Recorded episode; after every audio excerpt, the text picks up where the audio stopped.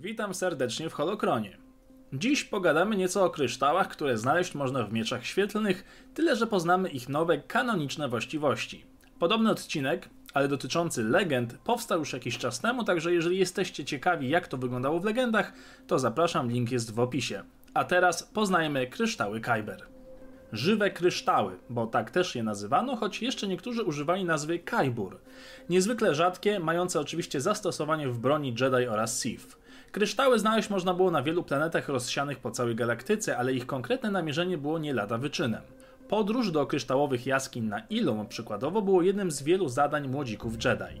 Kamienie występowały także w większej formie, a jak głoszą legendy, największe i najpotężniejsze z nich służyły niegdyś jako paliwo napędowe do tajemniczych, starożytnych superbroni Sithów. Kryształy Kyber były niejako wrażliwe na moc i rezonowały z nią. Jedi czy Sith mógł w pewien sposób skomunikować się z kamieniem, wyczuwając w nim kolektywną świadomość czy coś na wzór dziwnej obecności.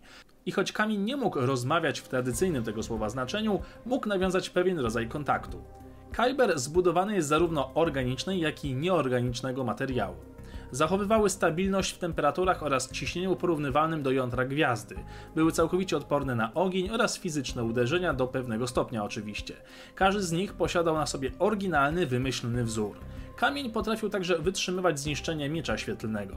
Kyber nie oddawał ciepła i reagował tylko i wyłącznie na materię ożywioną. Kryształy rosną powoli i w określonym przez siebie układzie, nie mając przy tym żadnego konkretnego okresu żywotności czy wielkości, jakie osiągną. Jedne są malutkie, inne gigantyczne. Wszystkie natomiast w równym stopniu są obecne w mocy. Należy też pamiętać o odpowiednim natężeniu energii w mieczu świetlnym. Źle dobrana moc osłabia strukturę kryształu. Prawdziwe kryształy można znaleźć jedynie w żyłach kajberitu. Kamień nie może być w żaden sposób zanieczyszczony. Jedynie czysty kryształ mógł nawiązać prawdziwą więź z jego posiadaczem. Każdy z młodzików musiał wybrać kryształ, który przemawiał właśnie do niego i pasował do jego talentów i charakteru. Jedi słyszał w wybranym kamieniu swojego rodzaju muzykę czy też harmonię. Trzeba to pamiętać, że kamienie Kyber z początku wszystkie są pozbawione konkretnego koloru. Dopiero po wybraniu i związaniu się z Jedi nabierały określonej barwy, najczęściej niebieskiej lub zielonej. W rzadkich przypadkach kolor miecza nabierał innej barwy, oddając złożony, wyjątkowy charakter noszącego, jak na przykład mistrz Mace Windu czy żółte miecze strażników świątyni Jedi. Wszystkie kryształy z natury związane były z jasną stroną mocy i naturalnie odpychały od siebie jakiekolwiek wpływy ciemnej strony. Jednak Sith znaleźli sposób jak spaczyć, a dokładniej skrwawić kamień i nadać mu czerwoną barwę. Poddawali kamień potędze ciemnej strony, przelewając w niego cały swój ból i nienawiść, do momentu aż kryształ się poddał i wypaczył. Tak spaczone kamienie dało się co prawda uleczyć, ale było to niezwykle rzadkie. Dokonała tego m.in. Asoka Tano. Kryształy generalnie potrafiły skupiać ogromne ilości energii i w zamian oddawać jej jeszcze więcej.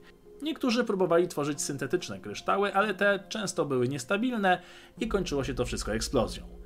Mało tego, sam kryształ bronił się przed niechcianym wpływem umysłu, w zamian dając swojemu oprawcy bóle głowy, bezsenność, a nawet szaleństwo.